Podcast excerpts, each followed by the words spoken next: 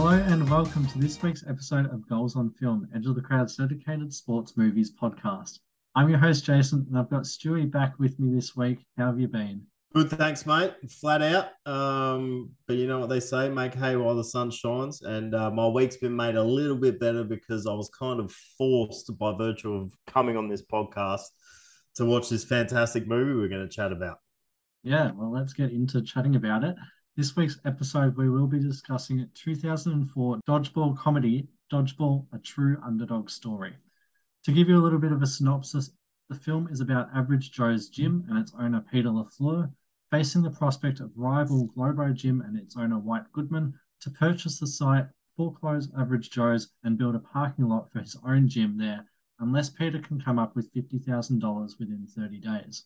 Peter, along with his gym's employees and members, all band together to raise the money. After a car wash fails to generate any money, Gordon recommends a dodgeball tournament in Las Vegas. After watching a 1950s inspired training video featuring Patches O'Houlihan, who later becomes their coach, and advancing past the local qualifiers via default, the average Joes suffer some early setbacks at the Las Vegas tournament, but advance to the final against Globo Gym. Ahead of the final, though, Peter quits the team after an offer from White to sell Average Joes to him. Steve quits after a confrontation with Peter about him not being a pirate and Justin leaves to join a former classmate's cheerleading competition, it basically leaves Average Joe's with a lack of players, forcing a forfeit. However, when Justin and Peter return, Gordon finds a loophole, and with thanks to Chuck Norris as the deciding committee vote, final is allowed to play out. Originally, Globo Gym wins, but after a double fault foot violation from White, the game goes to sudden death, with Peter and Average Joe's prevailing. White, though, tells everyone of Peter accepting the bribe the night before, before Peter reveals that he used the $100,000 to bet on Average Joe's at 50 to 1 odds, using the money to purchase a controlling interest in Globo Gym, thus regaining Average Joe's and firing White as Peter runs the newly renovated Average Joe's gym, complete with youth dodgeball classes, while White becomes obese out of depression. Fucking Chuck Norris, right? spare me. I won that tournament. Fucking Chuck Norris. I really don't know how I like held my laughter throughout all of that because like some of the things in this movie are just like so outrageous about like what happens, who appears in this movie as a cameo. mm Stuey, what did you think of this movie? Listen, it is uh, you know, it's one of those movies that's just perfectly it's kind of frozen in time a little bit it just perfectly um, illustrates what comedy was in the early 2000s um, just ridiculous and you had some of the uh, some of the biggest names in comedy leading the show vince vaughn um, Wedding Crashers other films old school um, is another one. He's really funny, and and then of course Ben Stiller, just a comedy legend. And then it's got a lot of um, you know up and comers in there too. Jason Bateman springs to mind. He looks younger than you and me in this movie. Um, Arrested Development is still a sparkle in his eye, perhaps at this time. I'm not too sure. Um, Justin Long, um, Ben Stiller's wife, Christine Taylor is in it as well. Um, you know, Ben Stiller and Christine Taylor just uh, rekindling their on-screen chemistry um, after after showing up together in Zoolander. It's just a fantastic movie. It's a laugh a minute. Um, just quotables left, right, and center. You can dodge a wrench. You can dodge a ball. Shouldn't we like learn by dodging balls that are thrown at us, or? That's what this sack of wrenches is for.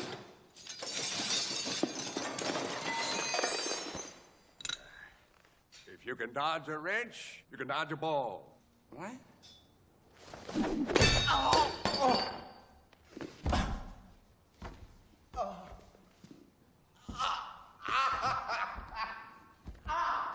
Any other questions? It's a bold strategy, Cotton. Let's see how it pays off for him. Yes, no, I'm being told that Average Joe's does not have enough players and will be forfeiting the championship match. It's a bold strategy, Cotton. Let's see if it pays off for him. Um, the aforementioned fucking Chuck Norris. Um, you know, just brilliant movie. Love it. Love it to bits. Yeah, I, I, agree with everything that you just said. I think that it is a film that does hold up. Um, and I think it's purely because like it is funny. You know, most every single line is funny. Um, it has those quotes that you know you can just say and people will know what they're from. Uh, you know, quote them anywhere and everywhere as well. And I think that that's just a testament to a good movie. Um, I think that you know, you know, the hold that a movie has, um, or the effect that a movie has down the line. And you know, this is 18 years old now as well. Um, that you know, people are still quoting this. People are still uh, going back to this movie as you know a really good movie in this whole whole scheme of sports movies. And Just I think sorry to sorry to jump in and interrupt you. I'm sure you missed that last week, but um, just to kind of illustrate your point, this movie came out in 2004, right? I have a daughter who was born after this movie was made, and is one of her all-time favorite movies. If we're having a movie night, almost one time out of five, she will say, "Let's watch Dodgeball." I've watched it 50 times with her, I would say, and she is younger than the movie, so that kind of speaks to the uh, to the to the timelessness of it, I suppose.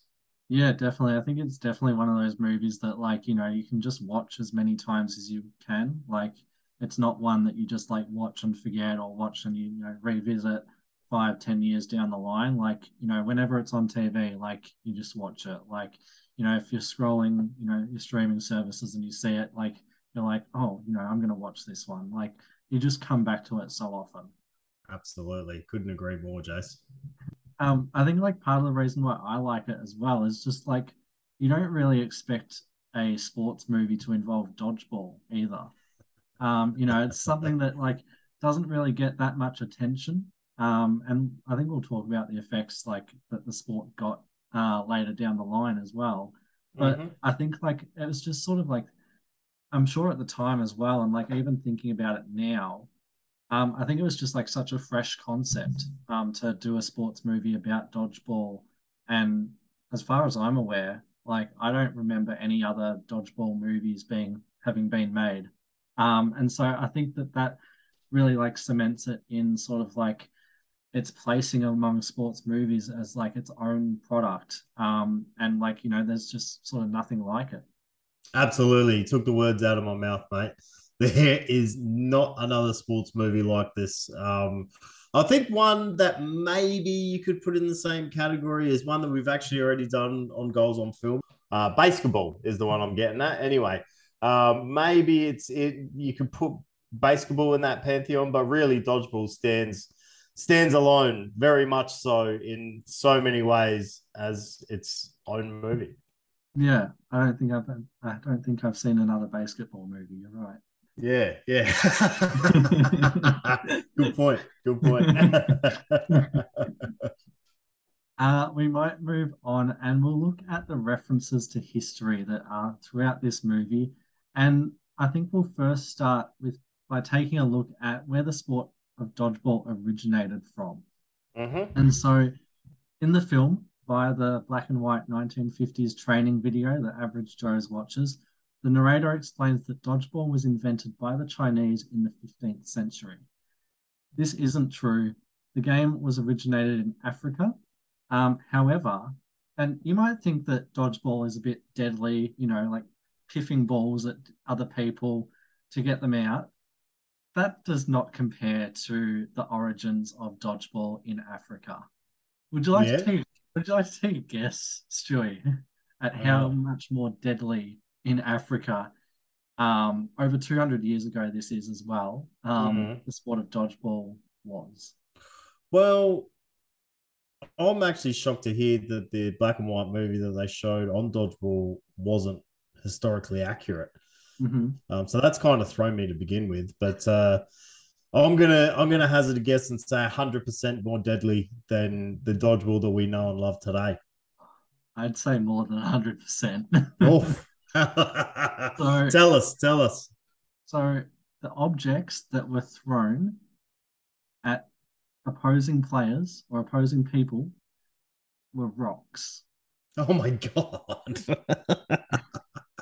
And the story is that it was used to develop warriors' strength and endurance, throwing rocks with the intention of incapacitating uh, they're people opposite.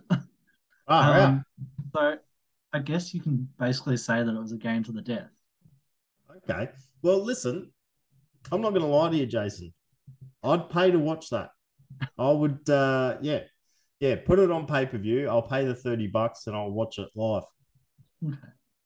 Um, yeah, so that's that's where some scholars believe it started. Others believe the game originated in Asia, Greece, or Mes- Mesoamerica around 500 BC. So you can choose to believe whichever version of the story that you want. So Patches O'Houlihan, tell me that he's a real person. He was based on a historically accurate figure, right? No, I don't believe so. Nothing that I saw suggested that he was. Um, so he was not a seven-time champion. Um, he was not a yeah former. I think it was Irish American player. Um, yeah, so he That's, was not uh, based on anyone. That's devastating to me. Um, yeah. Um, we'll speak about the game and the sport itself a little later in our next segment, so stay tuned for that. But we'll move on with some more references to history, and we'll start off with the broadcast. So, Mhm. unfortunately, ESPN 8 doesn't exist. The Um, Ocho doesn't exist. The Ocho doesn't exist either. Yeah. and so right. the ESPN sister channels go up to three numbers wise. Um, and there's a couple of others as well. Um, there's definitely more than eight sister channels, but in terms of the ones that are like ESPN 2, ESPN 3, um, it doesn't go up to ESPN 8. Mhm. Um, but this was done as a means to lampoon the channel's multiple outlets. And so the Ocho is a tongue in cheek reference to a nickname formerly used by E ESPN2 titled The Juice. but in sort of like, you know, referencing this movie in real life, in 2017, ESPN2 did indeed broadcast Dodgeball, uh, basically in a 24 hour span where they also broadcast a few other sports or sporting events that don't really see the light of day. Um, some of those included sports stacking, lawnmower racing, chess boxing, kabaddi, and cornhole. Okay. So I know all the other ones, but what in the hell is kabaddi? Uh, so kabaddi is a contact team sport that originated in India involving two teams and a unique rule. The goal is for each team's raider to tag as many of the opposing players team's players as possible and return to their home half, all the while taking just a single breath. Oh wow. That's that's fascinating. Incredible. Wow. All right. Well, I missed the boat on that one. I would have loved to have watched that. Well, I'm sure that you can still find some highlights of it. Um, yeah, I think it'd be really interesting. Absolutely, yeah. um, and of course, because it's inspired by the film Dodgeball, a true underdog story, the film was broadcast either side of the 24 hour period. Um, and so they knew its roots. So they did uh, they did uh, broadcast the movie as well in between all of these random, weird, and wacky sports. They paid homage to uh to dodgeball. So the Mm. whole point of this 24 hour broadcast was kind of uh you know a shout out to dodgeball. Yeah, that's right. Um, right. And so the director of Dodgeball, um, he says that at the time that he was writing Dodgeball, E ESPN2 had recently started and they were calling it The Juice. And I found that particularly funny. And then with any comedy, you just kind of take the knob and turn it all the way to 11. Where would ESPN broadcast something ridiculous, something as ridiculous as Dodgeball? It couldn't be on ESPN 3, 4, 5, 6, or 7. It had to be ESPN 8 and it had to be the Ocho. It just Yep. kind of writes itself in that regard. Um, Yeah, okay, well that makes sense. And ocho means eight in Spanish, right? Yeah, it does. Yeah, yeah. Okay, so yeah, there you go. Yeah. Um, continuing that, obviously ESPN let them let the movie use their logos um, and present it as an ESPN broadcast, and the director had no idea whether ESPN would actually allow him to use their name. um, because I think this was one of his first movies. Because he did say that he was so naive in terms of how you make movies that he was just writing and wanted to see what he could write and what he could produce. And um, yeah, he says that he doesn't know who at ESPN agreed to let them use it. Um, but yeah, I mean, obviously, it just as as he said, like it just sort of wrote itself. Wow. So talk about shooting your shot. This is this is the the the producer, the director, the the screenwriter. Which which one? It's, it was his first movie. Uh, I don't think it was his first movie. No. Um, Oh, okay. We are we are talking about the director. Um, Okay. of this movie, and so yeah, we are talking about Rawson Marshall Thurber.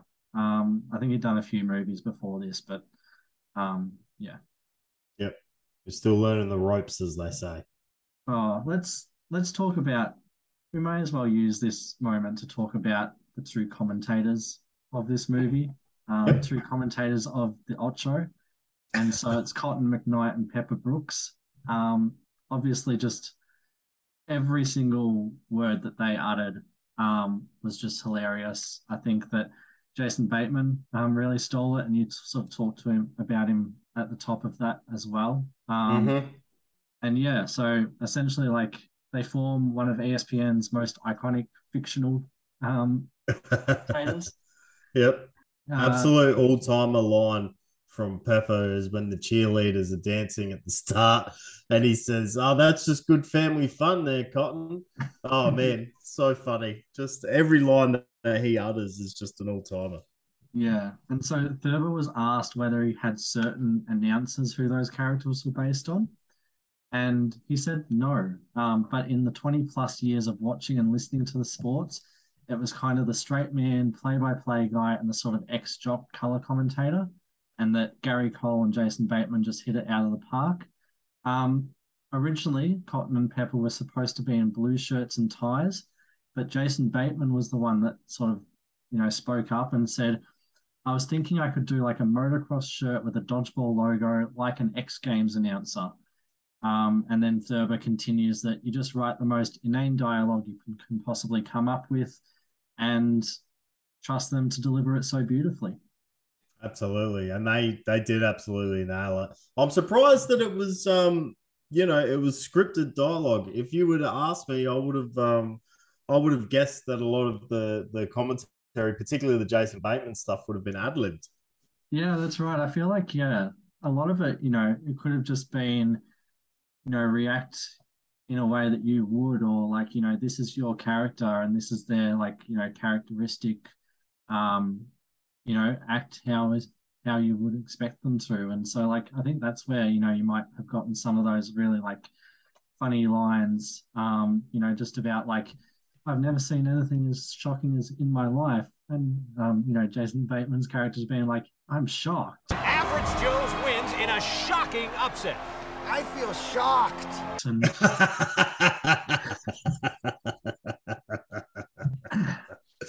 Brilliant. It's just classic stuff.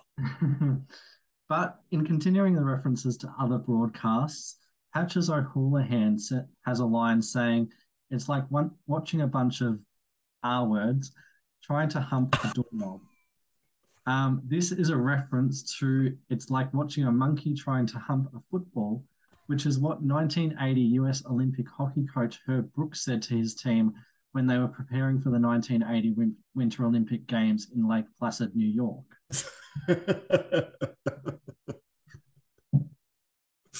oh my goodness. Sorry, you got me by referencing that particular line. Yeah. and in keeping with the 1980s Olympic theme, at the movie's ending, Cotton says, Do you believe in unlikelihoods? Yes. Clearly referencing Do You Believe in Miracles from uh, The Miracle on Ice, right? That's right. Yeah, the Yeah. famous exclamation by Al Michaels when the United States beat Russia in hockey. Um, yeah, when he said, Do you believe in miracles? Yes. Mm-hmm. Yep. The other reference is in a climactic scene of the final dodgeball match. Uh, Cotton uses the term "down goes Goodman, down goes Goodman," This is a reference to Howard Cosell's famous call from the heavyweight 1973 championship fight between George Foreman and Joe Frazier, in which he shouted, Down goes Frazier, down goes Frazier. Yeah, right. Okay. Wow. See, this is what we have you running this podcast for, Jason. You do the deep dive and you find out these little fascinating nuggets of information that I had absolutely no idea about. Yeah. Yeah. That's, Kudos I'm to you. sure this is what the listeners expect on Goals on Film. Uh huh. They see hosted by Jason Irvine featuring Stuart Kavanagh. They go, thank God Jason's on there because if it was Stuey, it'd just be, yeah, this movie's pretty funny. Also, Ben Stiller's in it. Thanks for listening.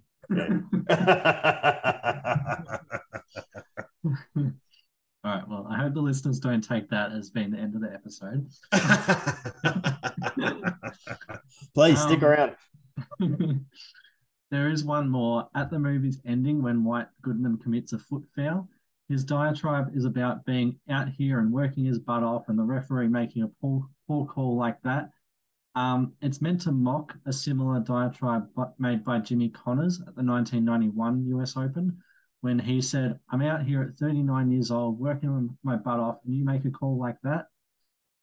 Um, yeah, so I guess like all these references, like I guess you were saying before, like, you know, you wondered whether they were scripted or like whether they had to be scripted. Um, you know, like, yeah, all these references I think just prove that maybe, you know, they had these things in mind and so included them in there. But I think for yeah, a lot of the other things like it may not have been, but um, for these specific references, like it probably would have had to be included in there. Absolutely, man. That's that that that is fascinating. I am I am in awe of your research skills, Jason. Um, because they're all you know moments that I'm aware of, Mhm. but uh, didn't connect the dots. And uh, here you are connecting the dots for us, mate. And uh, we're forever grateful. You're welcome. We'll just end this segment by talking about the participation uh, of dodgeball to come from this movie. And so, participation in dodgeball did increase, and dodgeball leagues started popping up around the world, with the sport going through a huge resurgence. Um, and yeah, essentially became a big adult league around the world. And the director, um, Rawson, he but he basically said that it was really wild to him that those leagues started popping up after the movie. Um, he says that he gets asked to play in those leagues pretty frequently. Um, and I'm pretty sure the actor that plays Gordon as well, so Stephen Root, um, he Mhm. gets asked as well. Right. Um, and uh, yeah, there's a funny quote here as well from Thurber, the director. Um, he says, It's sort of ironic because I loved dodgeball as a kid. It's part of why I wrote the movie, is because when you say dodgeball to someone, they either break into a smile or break into a sweat. But either way, they know. yeah, yeah. It's, it's a lose lose for me because I can throw the ball pretty well if I win. It's like, oh, the guy who wrote the movie, of course he's good. And if I lose and I get smoked, I beat the guy that made the movie. damned if he does, damned if he doesn't. Yeah, pretty much. But uh, yeah, I think that it was really cool to see like a dodgeball resurgence, um, you know, to come from this movie. And obviously, I forgot to mention at the start that we are doing this uh, podcast because it is the Dodgeball World Championships happening this weekend. Really? Yeah. Um, oh, so it's- okay. It's taking place in Edmonton in uh, Canada. Okay. Of Um, course. Of course it's the Canadians. Of course it is. um, yeah, which is obviously really cool. Um, Australia are competing in both women's and men's. They haven't won a title yet, but uh, I believe they will because uh, I did actually have a look at the rankings currently as well. And the women's team are on top, so they're number one, and the men's Oh, team wow. is second. So so we we could be in for a chance here. We could, yeah, and it's it's like you know considerable gaps too. Um, so Australian Australia's women's teams are on 470 ranking points, which is about 95 more than second placed Italy, Mm-hmm. and Australia's men's team is on 566 ranking points, which is about 290 above third place United States and Mhm. about 100 behind first place Malaysia. That's incredible. Well, if you've got nothing on this weekend, August 26th to the 27th, plop down on your couch, subscribe to Foxtel, uh, chuck on ESPN the Ocho, and watch the World Dodgeball Championships. Oh, I hope it's on. I do hope. All right, we might move on now as well and talk about how this film conveys the sport and how, you know, properly it conveys the sport being played. And Mhm. so I think the whole explanation of the sport seems pretty spot on, um, as in six players to a team or on a court, six balls in use, the way you can get out, the way that you can get back in. hmm Um, and I think from like my time playing dodgeball as well, um, because like I've had a few friends who do play, um, you know, like state level even. And actually, we were talking just before about, um, you know, Australia going to Canada for the World Dodgeball Championships. I have a friend that is over there, and so I've I've uh, mixed in with the big guys. this is a humble brag there, mate. um, you know, like everything, yeah, everything that I sort of saw in this movie, having pro- pro- probably not really watched it since playing, um, and like this was before sort of two years ago as well. Um, but like everything that I sort of saw from the movie is like how I remember playing it, and like obviously, like when I was playing, it was just like this fun thing to do on Mhm, a Monday night. But you know, they used all the regular rules and that. Um, mhm. I think that the only difference, like for the movie, like the length of the game was the big one to come from the film. Mhm. Um, sort of shows are like once your team whole team is out, you're done type of format. right. This is the norm for informal matches. However, in World Dodgeball Federation guidelines, a dodgeball game actually lasts for 40 minutes. Wow. That's a lot of dodging and a lot of throwing. 40 lot of, minutes. Uh, gee whiz. It's a lot of dodging, dipping, ducking, diving, and dodging. You're going to learn to be true dodgeballers. Then you've got to learn the five D's of dodgeball dodge, duck, dip, dive, and dodge. Mm, yeah, uh, and dodging twice. You said dodging twice. That's a lot of dodging. I've got to tell you, I wonder if they've based that on, uh, you know, the average length of a lunch break at an elementary or primary school. Um, you know, because I might not have mixed with, uh, you know, players that are at the World Championships of dodgeball, Jason, but uh, little Stuey 25, 30 years ago was running around on the quadrangle at Salisbury Primary School in South Australia, uh, playing his fair share of dodgeball. So I know, I know a thing or two. Um, yeah, that that could honestly be true. I mean, maybe the um, you know, Chinese were playing it in the 15th century in the schoolyard too, as it was shown in the in the movie. That's what I learnt in history class. So yeah, Yeah. unless I've been misled. But yeah, the game of dodgeball does last 40 minutes. It's split into two 20 minute halves, during which as many sets as possible are played. Um, and a set ends when all players of one team are out, with a point given to every set won. Right, fascinating. One thing that I didn't know about this, but you know, I wondered when I was watching the movie, I wondered whether this was something that you could do in a dodgeball game, was the Mhm. notion of timeouts. Yep. Um, and so yeah, I sort of saw it in there, and maybe it, maybe it was to do with like the short length of a game, as it was shown in the movie. Um, thinking that oh, you know, can you really do that in a game that basically lasts like you know a couple of minutes? But Hmm. um, obviously it's different in a game that lasts for forty minutes. Um, Yeah. and so yeah, timeouts you can call a timeout up to two per match, Mhm. um, and it lasts for an, a minute and thirty seconds each one. Oh, okay, interesting. Wow, so they've really, you know, call me naive, but uh, I thought that this was a game that was still exclusively played by primary school kids. Um, but there's some people out there that have, uh, you know, really put some thought into these rules, and uh, yeah, it's it's a little bit amazing to me that I've never watched a professional dodgeball match, but uh, I think I'm going to remedy that this weekend. Absolutely, yeah. I think you should. Um, I think yeah, you definitely should. But yeah, I think that like I was obviously looking at the rule book um, to Mhm. jot down these points, and it seems like yeah, it seems huge for what you sort of expect dodgeball to be is just like you know throw it, get someone out. Like you know, Yeah, I yeah. think that like a lot of people think that it is just obviously that simple, but there's just so much more that goes into it. Yeah, that is uh that's crazy. So, according to the World Dodgeball Association, which works with 62 national federations on six continents, there are more. Actually, before I say it, Jace, how about you just hazard a guess at how many dodgeball players there might be globally? Ah, globally. How many people are there in the world? Eight Uh, billion, I think, or seven billion. Yeah. um, I'll say two million. Two million is your That's guess. really low, isn't it? It is very, very low. Jason, what if I told you there was 67.5 million officially registered dodgeball players in the world? Wow, that's uh, quite a long way from my guess.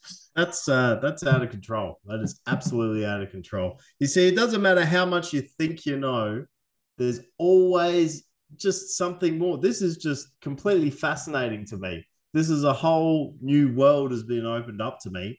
Yeah. And you know, now I'm thinking I've wasted my life. I could have been a world dodgeball champion by now. well, I think even with that, like that stat that you just gave, um, you know, and like sort of like the growing membership, Mm-hmm.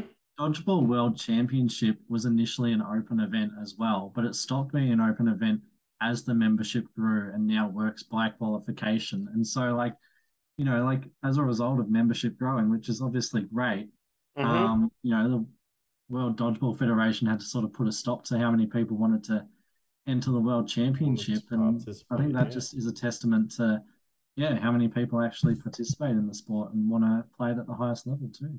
Absolutely. That's uh I keep saying this in this podcast, but it's how I'm feeling right now. I'm fascinated. I'm absolutely fascinated by all these facts that you're digging up or that we're uh that we're finding out together as the podcast goes. Well, while we're uh, digging up, you know, big facts, I think I think that I'll I'll pose a question to you. It seems that we're like back and forth questions, questions to each other. We're testing out a new format here.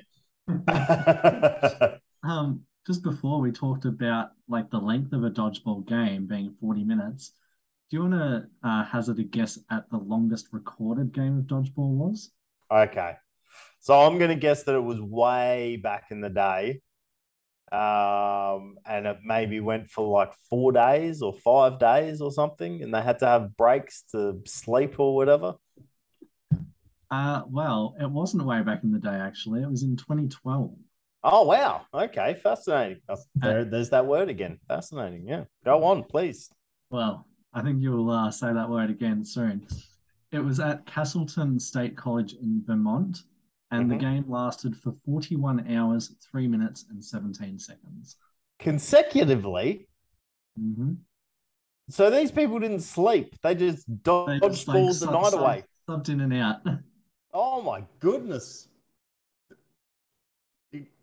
I'm trying to think of a better word than fascinating, but I just don't have one. That's incredible.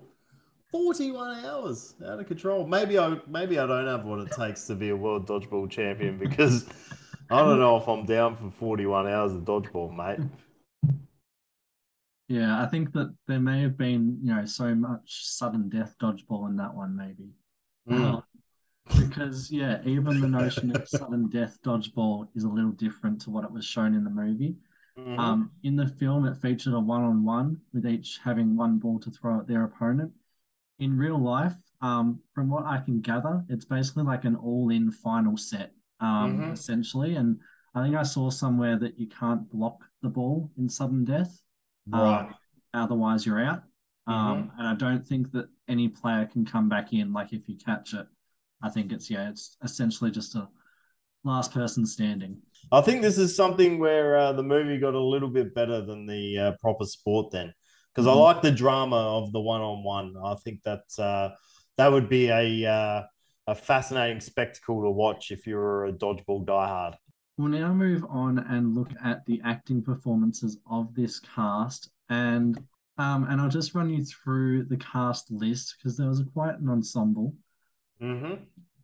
We had Vince Vaughn as Peter LaFleur, we had Ben Stiller as White Goodman. We had Rip Torn as Patches O'Houlihan. We had Christine Taylor as Catherine Veatch. We had Justin Long as Justin Redman. Stephen Root as Gordon Pibb. Alan Tudyk as Pirate Steve Cohen. Uh, Joel David Moore as Owen Dittman. Chris Williams as Dwight Baumgarten. Uh, Jamal Duff as Michelle Jones. Gary Cole as Cotton Knight. And Jason Bateman as Pepper Brooks. So, looking at that cast list, I know that we've talked bit about them, but is there any other one that you want to highlight or go into a bit more detail about? Okay, so I want to just highlight Stephen Root. Um, not for, uh, I, I think he's underrated a little bit as a comedic actor. Um, I don't know if you've watched Barry. Have you seen Barry, Jason? I haven't, no. Okay, so he plays um, Barry's a hitman, obviously. Uh, Bill Hader, Barry is a hitman, and um, Stephen Root plays his uh, the guy who gives him all of his jobs, and he is fascinating in that movie. And I've got to say, after having watched Barry, it was a delight to go back to Dodgeball and see him in this movie. He's uh, he's tremendous. So I'm a big fan of his turn in this movie as Gordon. Mm-hmm. Uh, yeah, I think for me, like, I mean, we obviously touched on them a little bit, but I think we'll go into a bit more detail about Vince Vaughn and Ben Stiller. Um, you know, I think you mentioned earlier in the podcast that, like, you know, they were just sort of at their prime um, and sort of like two comedic actors that you sort of like became synonymous, I think, with like, you know, sort of like the early 2000s, mm-hmm. um, especially. Um, and I think, yeah, they just like sort of like fed off each other so well, but then like you know, they were just so good individually as well. Um, mm-hmm. And like, I think that we've seen Ben Stiller, you know, play a character similar to White Goodman a couple of times as well. Um, mm-hmm. You know, I think back to our episode on Happy Gilmore as well. Um, yep. And yeah, obviously, yeah. um, you know, the sort of like the what was he like a um, retirement home nurse there? Yeah, but, you know, you're in my world now, Grandma. but yeah. you know, it was a bit uh, sadistic. Um, yeah, and I think that you know that's very much the same in this movie. Like he basically played like a bit of a sadistic type of person as well. Um, yep. and some people drew parallels. I think it's like a popular fan theory, but some people drew parallels to this character of White Goodman um, as being the same person as his character Tony Perkins in a 1995 movie called Heavyweights, in that they're both egomaniacal fitness gurus who are quite partial to the color purple. Yeah, right. Okay, that's interesting. I would like to add um, on the Ben Stiller front. It's it's definitely a different character, but there's certainly a few elements, particularly just with how stupid he is mm-hmm. um, to Zoolander. I think there's a little bit of little bit of Zoolander in there as well. Yeah, definitely. Yeah, I think that. Yeah, I think that you can definitely, um, you know, come back to either Ben Stiller's roles uh, in previous movies or just like previous movies that Ben Stiller's been a part of, and you know, you just know what you're going to expect from that type of comedy as well. Mm-hmm. Yep, absolutely.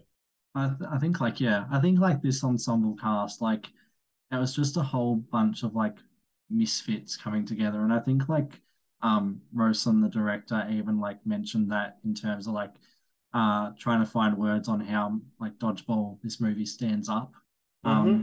throughout time. Um and just like I remember him saying that like it was just about this movie that is more about or you know more than just about a sport. Um it's about like you know a bunch of misfits coming together and um you know similar to like that the title being it being an underdog story. And so I think that yeah, I think just like the difference between the characters as part of Average Joe's gym um, are mm-hmm. what really brought it together. Like you know, they're all just yeah different types of characters that you know no one is really the same. And so I think that you want that in like a sort of like ensemble cast. Like I think of that and like you know thinking now like I'm thinking of like something like a Brooklyn Nine Nine where mm-hmm. like no character is really the same. Like they each have their own like um, you know, traits and that. And so like, you know, I liken that to this. Like each character has their own traits, each character has their own way of going about things. Mm-hmm. Um, and I think that's what helps uh, this movie like work so well. Yeah, absolutely. And I'm a huge Brooklyn Nine Nine fan. Love Andy Samberg. So any reason to talk about that is great. But I do want to kind of just shine a light. And this is another question. Okay, Mhm. this is testing out the new format, right? Um, Justin Long was everywhere in the early noughties, right? Everywhere, horror movies, TV, comedies, dramas. He he did it all, and he's kind of just fallen off the face of the planet now. Yeah, there are certainly a lot of uh, movies that he did do, um, you know, within that time, like we were saying, like that early sort of 2000s period and Mhm. even throughout the 2000s as well. But uh, yeah, you definitely don't see his name popping up in, you know, so much of a, um, you know, big, you know, headliner type of role um, nowadays, I don't think. I mean, yeah, I'm just looking and, you know, all of these results that I see that he's done throughout the last few years and within the last decade, like they're not really anything that I can sort of like point to and be like, you know, I have watched this or, you know, if I have watched it, you know, I remember him. And so yeah, it's sort of really uh, weird to weird to say and weird to see. So there's a few cameos in this movie, right? Yeah. Got David Hasselhoff. Ihr seid eine Schweine! Ihr habt Schande über unser Haus gebracht!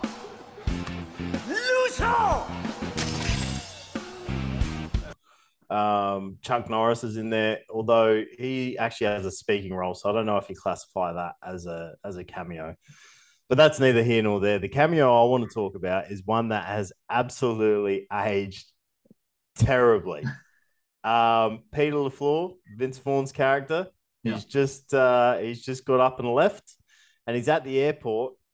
And who is at the airport and gives him a pep talk uh, about not quitting? Lance Armstrong, That's right. one of the biggest drug cheats ever. I'm a big fan of yours. Really? Yeah, I've been watching the dodgeball tournament on the Ocho, ESPN 8. I just can't get enough of it. But good luck in the tournament. I'm really pulling for you against those jerks from Globo Gym. I think you better hurry up or you're going to be late. Actually, I decided to quit. Lance. Quit.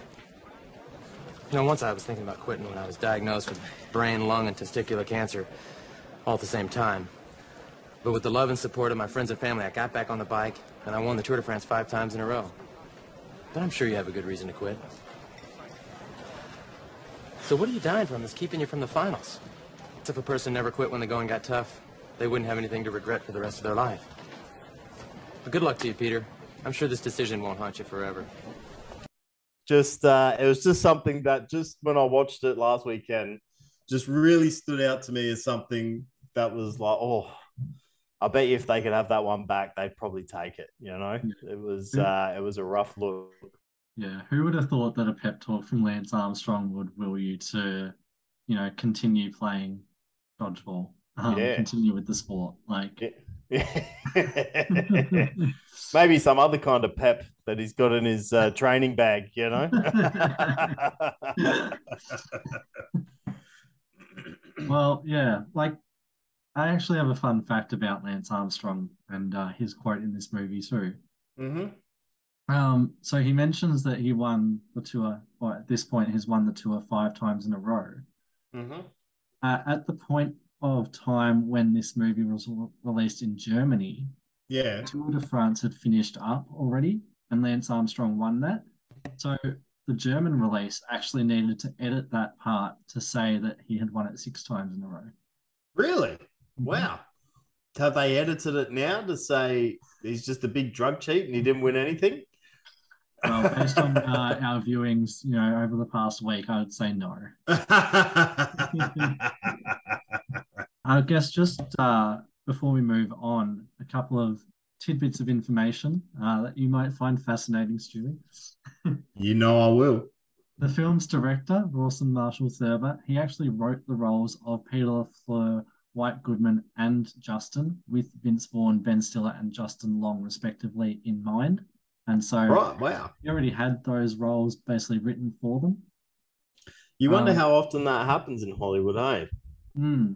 Mm. I would say that it does happen quite often. Like, you know, you have someone in mind that you want for a particular role and like hope that you'll get them. Um, Oh no, I, I know. Sorry, I know that that's a thing that happens. I'm more mean how often is it that you actually get the person that you have in mind? Uh huh. Yeah. Yeah, I wonder. Be a good study to do, I reckon.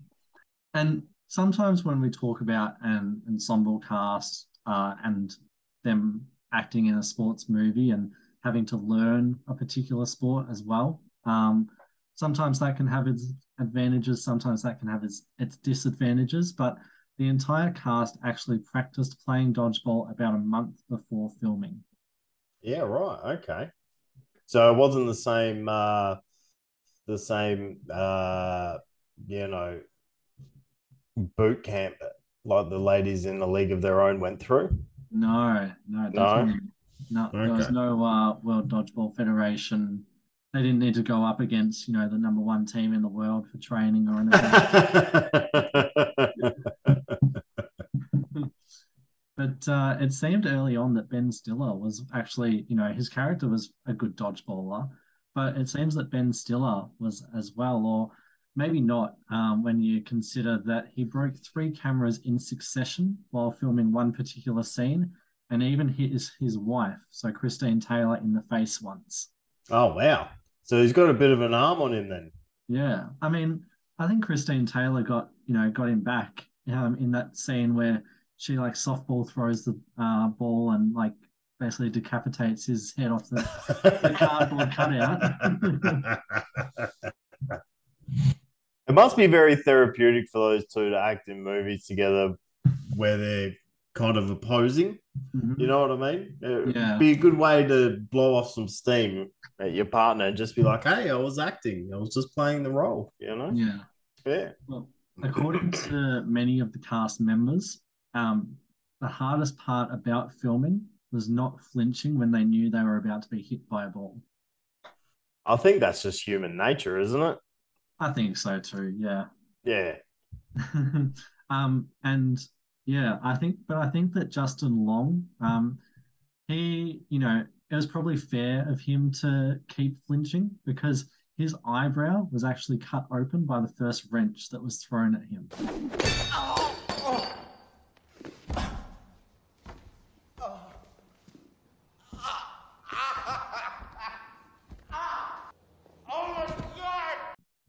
shit. Really? Yeah.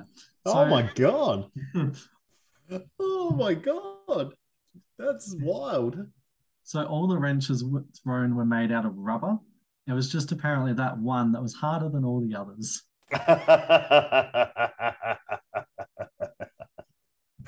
oh, that's comedy to me. Okay. All right, we'll move on now. And we posed the question, Stuey, is there a character throughout this movie that you saw yourself relating to in any way, be it the character themselves, a particular uh, trait of the character, or maybe it was just a line that the character said or something that the character did? There's only one answer to this question. It's Steve the Pirate, obviously.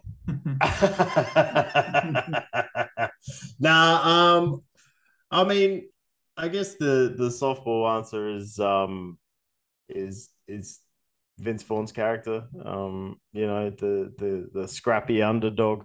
I think we've all felt like that at times. What kind of a douchebag would uh would say uh Ben Stiller's character, you know? Um Yeah. yeah. So yeah, I think I think that that would be the one for me. Yourself? What about you, Jace? Yeah, you always have very insightful and thoughtful answers to this that blow my, you know, very poorly thought out answers out of the water. So how are you gonna do it this week, mate? I don't know if mine's insightful, but like there's definite relatability, and I'm sure that you or anyone honestly that knows me can like agree with me in this. And so it is Vince Vaughn's character, is it is Pete LaFleur as well. But it was a scene that was early on in the movie when he tries to start his car and it doesn't work at first, but then he gets the ignition going and he's like, It's gonna be a good day. I'm proud of you. and honestly, that is me. Like, that is me. Like, anytime I feel like my car, like anything that's wrong with my car, and like, you know, having to fix it and then it becoming good, I'm like, that's good. Like, that's a good day for me, honestly. Um, even the We- car just like spluttering along and needing help to push it to its destination to his gym.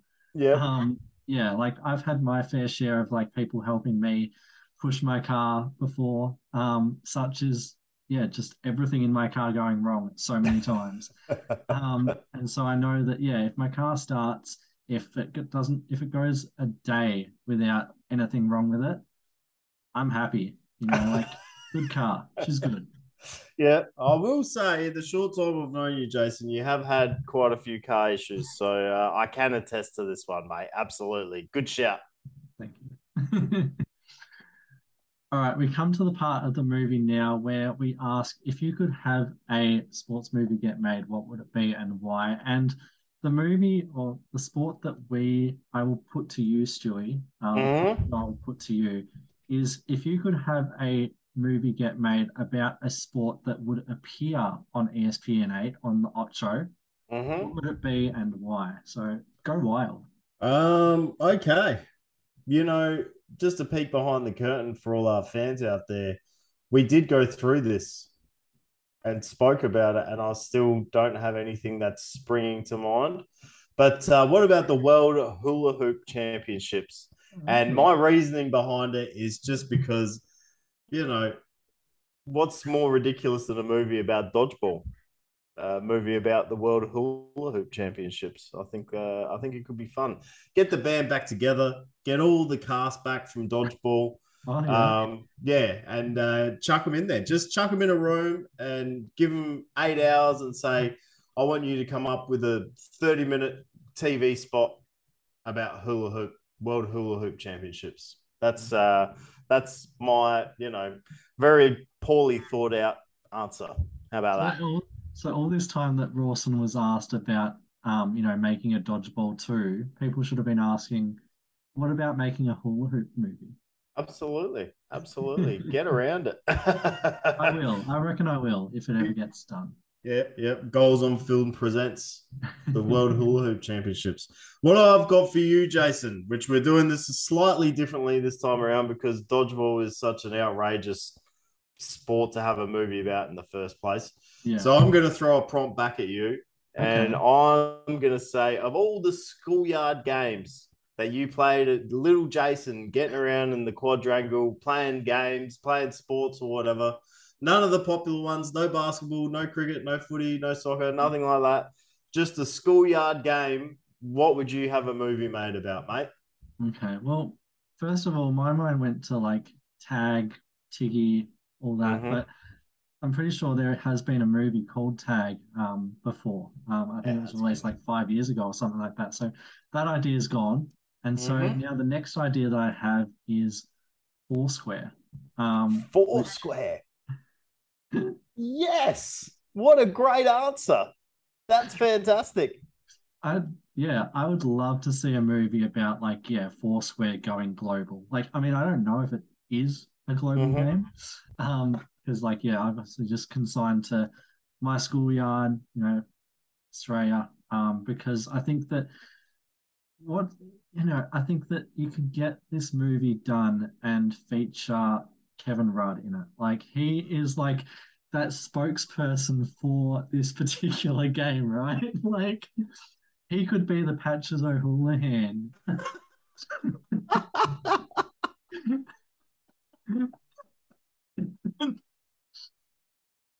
That's perfect.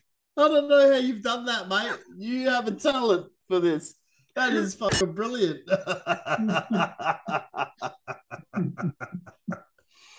I will um I'll take you on a trip down memory lane, Jason. Back in another lifetime when I lived in Adelaide, um, and my kids were growing up, I would uh quite often go outside and uh, and play play two square. Sometimes they had a friend over. We get both of them out there and we play four square or Mhm. whatever. Um, and I used to get around. I'd beat the kids because I was older and I was quicker. I was a little bit younger and I wasn't so portly back then. So I was quite good. I was quick and I was a little bit athletic, right? and I'd beat my, you know, 10 and seven year old daughters and their friend that they had staying over or whatever. And then I'd taunt them for the rest of the weekend and tell them that I was the world four square champion. Um, so there you go.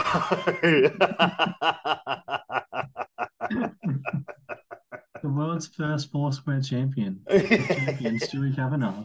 Ask Tanisha and Jade Kavanagh. They'll let you know all about it, mate. yeah, I just think that there's so much, so many tactics that you could employ um, and talk about in a movie about Foursquare mm-hmm. and just like.